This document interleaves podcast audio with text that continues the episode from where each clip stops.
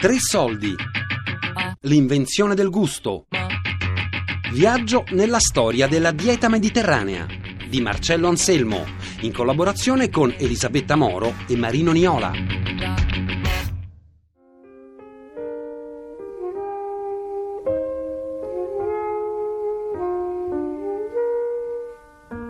La dieta mediterranea, modello nutrizionale che valorizza gli elementi di origine agricola, ha nel grano e nella sua lavorazione uno dei suoi pilastri fondamentali. Braccianti e trebbiatori per decenni hanno attraversato i campi portando la materia prima per la produzione di pane, farina e soprattutto di pasta. Quest'ultima diventata uno dei prodotti tradizionali e d'eccellenza della campagna Felix. Ascoltiamo il racconto di maccaronai, trebbiatori e pastai, detentori di un vasto patrimonio culturale e memoriale.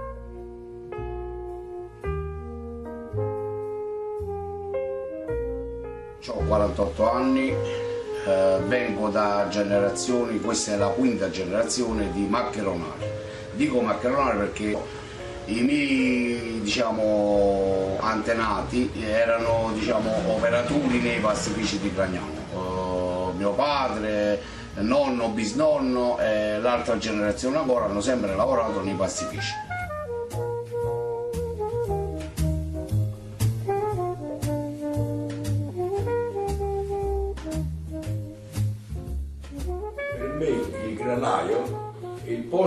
Si conserva il lavoro. Il vedolo l'ho cominciato a fare da 14 anni, prima con le trebbie si usciva, da 14 anni con le trebbie andavo con mio padre. All'epoca avevamo due trebbie, di cui uno la portavo io e un'altra la portava mio padre. All'epoca già mi affidavo quella trebbia.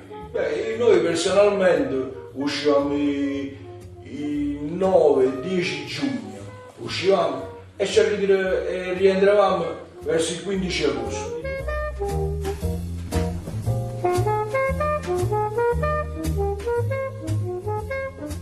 Grano era la cosa più importante, solo per mangiare. E non tutti avevano, diciamo, eh, eh, come adesso, diciamo, tutto eh, questo grano, quello- no, all'epoca ci stavano eh, dei contadini che avevano ettari e ettari di terreni e poi gli altri magari in secondo momento lo andavano a comprare quel grano, quando loro lo immagazzinavano nei granai, poi nell'arco dell'anno, andavano le persone che avevano bisogno di mangiare, che avevano la famiglia, che avevano all'epoca i figli, eh, ci stavano le famiglie numerose, non è come adesso, le famiglie numerose, e avevano bisogno di mangiare, soltanto di mangiare, e andavano anche questi- da questi contadini che immagazzinavano il grano nei granai, lo conservavano e se lo andavano a prendere, a comprare. Magari non ci stavano nemmeno i soldi, i soldi per, per pagarli, ma loro scontavano con il lavoro.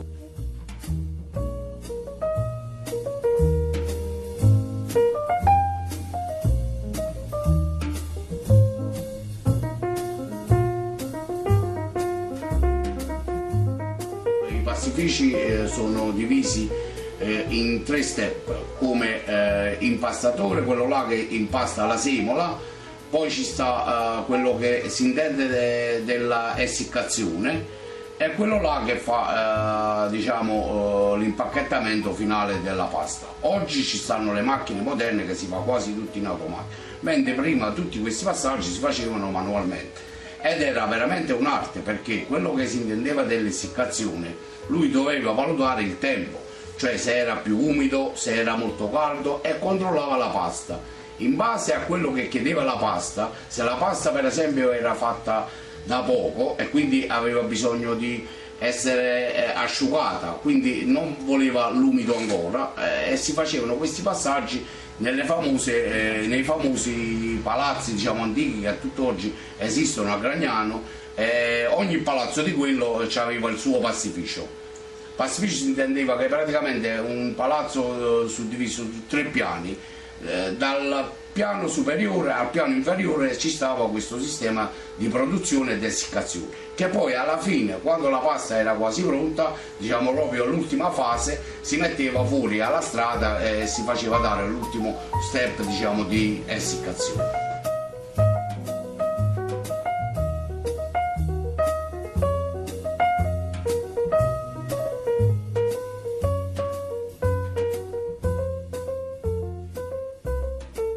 appena uscivamo eh, con questa trebbia, all'epoca si metteva anche il grano verso Acerro, andavamo verso Cancello, andavamo. Poi facevamo nella zona nostra che stavamo a 200 e poi venivamo qua a Benevento, specialmente quando ci, ci trasferivamo a Benevento, che, che era lontano circa 60 km, 55-60 km da casa mia, per andare a Benevento.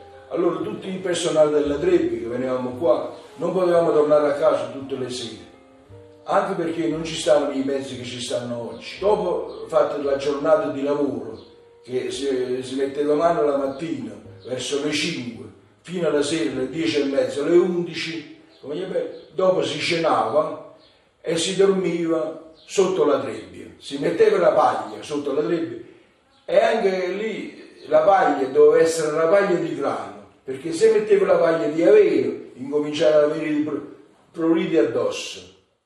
Per lavarsi di sera, siccome eh, la persona stava molto sporca durante la giornata perché si sudava molto, aveva bisogno un po' di acqua calda e allora si tirava dal radiatore del trattore, si, col rubinetto, si spilava sotto e si mischiava, si mischiava l'acqua, no? l'acqua fredda e l'acqua calda, si faceva tiepida e così si lavavano, ti, ti lavavi insomma.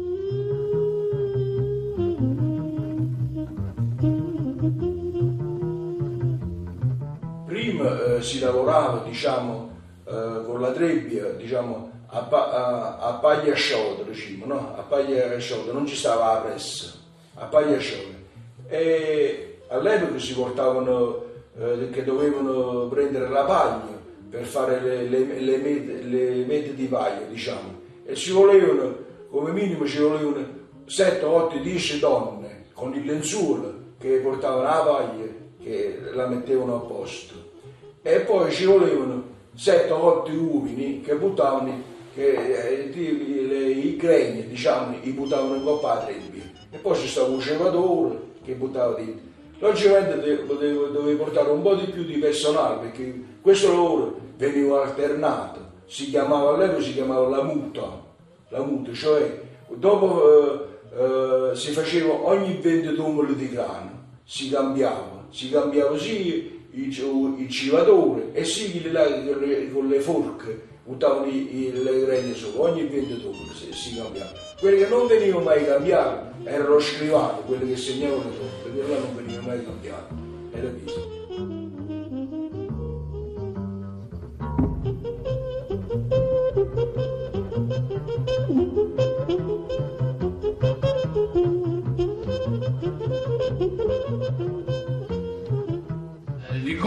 Esempio all'epoca quando mio padre eh, lavorava nel pastificio che io ero piccolissimo, potevo avere i miei 5 anni, bene o male che uno ricorda ancora qualcosa, che io gli portavo la colazione quando lui lavorava con mia mamma allora stavo là mentre che mio padre faceva la piccola pausa a pranzo, io osservavo quando c'era il pacchettista che per esempio faceva quelle bellissime confezioni in carta dove la pasta si arrotolava dentro. Ci stava la carta blé che si usava per le paste lunghe, poi quell'altra vana dove si metteva dentro la pasta, quella là corta, diciamo, pacche, penne, sì, e all'epoca si chiamava il famoso fuoppo, però purtroppo oggi con i nuovi sistemi di autocontrollo, di igienico-sanitario non si possono usare più queste carte così con la pasta direttamente è a contatto dentro quindi eh, è un, è un, packaging diciamo così che è andato a svanire. Abbiamo il famoso asino che va nei campi per fare la raccolta e il trasporto del grano. Praticamente veniva fatta la metitura del grano si metteva in queste ceste che portavano laterali gli asini e si portava al mulino. Il mulino praticamente non è come il mulino d'oggi. Parliamo del mulino a pietra che è una cosa molto particolare in effetti questo il sapore del grano sicuramente è diverso dal sapore ad oggi che fa uscire il mulino era molto lavorato però comunque era un prodotto proprio naturale di, di altissima qualità. Alberi, siepi, piante ovunque. Una vegetazione ricca, una natura prorompente difficile da ritrovare altrove. Molte colture eccezionali che danno prodotti di rara grandezza che si raccolgono fino a quattro volte l'anno anche qui però zone in cui la natura tradisce, terreni aridi e difficili, solo grano e poco. sono le terre del Beneventano, i paesi dell'Alto Fortore, dove la gente se ne va, spopola ed emigra in cerca di lavoro. Nei paesi restano soltanto vecchi, donne e bambini che vivono delle rimesse degli emigrati. Risanare queste zone significa abbandonare i vecchi sistemi produttivi, puntare su quelli redditizi in forma moderna, industrializzare la campagna, incentivare la cooperazione. La strada, dicono gli economisti, è una sola, l'agricoltura come industria. Io ho lasciato la, la, la, la Trebbia in 1977. Ho lasciato la Trebbia, abbiamo comprato la prima Medi Trebbia, nuova, John Deere. Veramente i primi anni, diciamo, è stato un po' a disagio. Non volevano trebbiare con la Medi Trebbia nel campo e di fatto dovette comprare l'imboccatore davanti alla Medi Trebbia e andavamo vicini ai covoni, in mezzo ai campi, continuavano a fare i covoni, soltanto che non lo arrivavano più a casa. E gli Medi Trebbia ci un covone, ci un campo e ci buttavano aria. E nei primi, nei primi due o tre anni è successo questo qua. Per essere convinti della Medi Trebbia passarono 4-5 anni. Ma prima volevano, volevano continuare a tempiare, volevano per forza mietere il grano e buttarlo in da vaina. Non ci stava lo buttavano nella Medi Trebbia.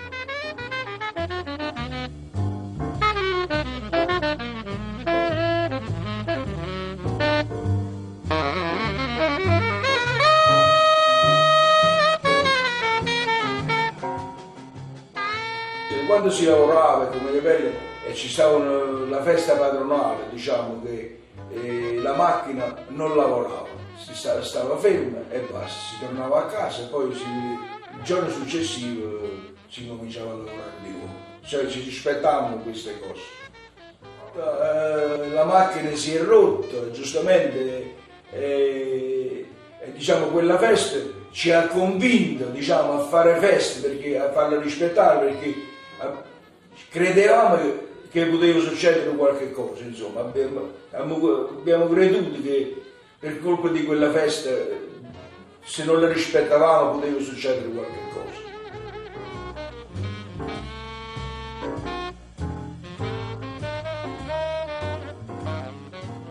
Purtroppo all'epoca la macchina aveva le ruote tutte in ferro e si doveva camminare di notte perché la ruota di ferro, la macchina era 40 quintali, la ruota, la ruota di ferro, se non si camminava a mezzogiorno, l'uno la mattina, si tirava tutto l'asfalto appresso. Bisogna spiegare. Quindi per forza dovevi camminare di notte. Allora, partavamo di notte, io partivo alle 5 di sera, alle 5 di sera, arrivavo qua, ci mettevo 11 ore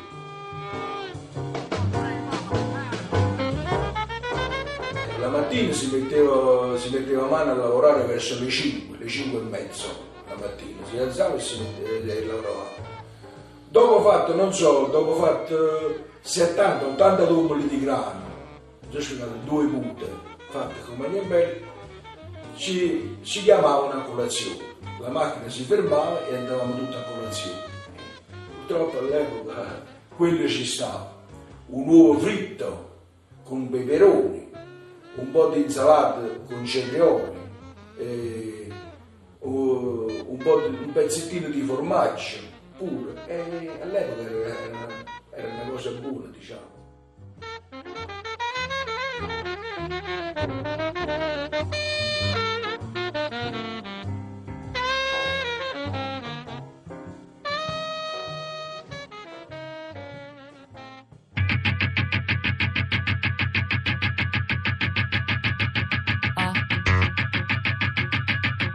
L'invenzione del gusto. Viaggio nella storia della dieta mediterranea.